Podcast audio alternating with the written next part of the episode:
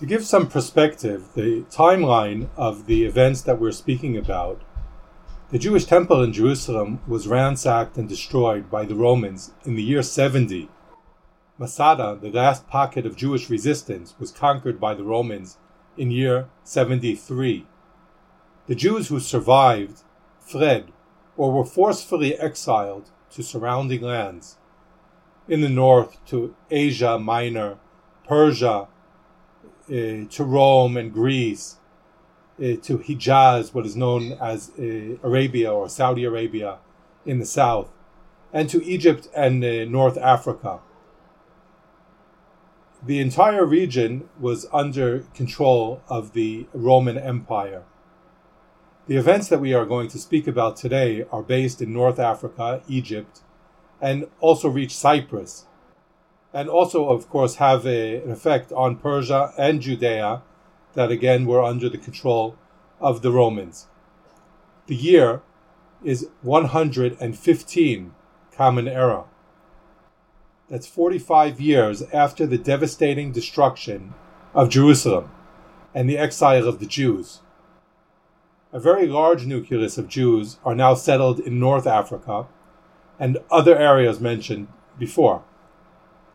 Again, the timeline persec- perspective of these events took place at least one hundred years before the canonization of the Mishnah, long before the Talmud. Who were the Jews at the beginning of the second century, only a few decades after the loss of Jewish independence in Judea?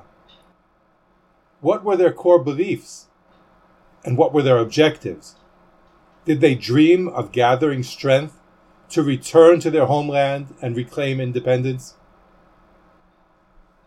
We don't really have precise answers to those questions, but we do know that the Jews of the time were not happy about living as an oppressed minority in the vast Roman Empire. We know this because they held a major revolt, starting in Cyrenaica, now northern Libya. A Jewish leader named Lukuas Andreas gathered forces and fought the Romans. They took control of the city, and they destroyed many temples of idolatry and Roman culture. From there, they proceeded east to Alexandria, where, too, there was a very large Jewish population. Historians say that there were one hundred fifty thousand Jews in Alexandria at the time. They too joined the revolt against the Romans, and it spread out to other provinces. Not enough is known about the objectives of the Jewish revolt in the year one hundred fifteen, Common Era. Did Lukuas Andreas actually declare himself the Messiah and the King of the Jews, as some historians have described, or is that a later addition? The Romans responded to the revolt with great force. By the year one hundred seventeen, two years after it began, they succeeded in depressing the revolt at a great cost to the Jews, who were totally wiped out in Cyprus and were wiped out in great numbers in Alexandria and northern Africa. The Jews who survived were forced to pay heavy taxes to cover the cost of rebuilding the ruins of the war.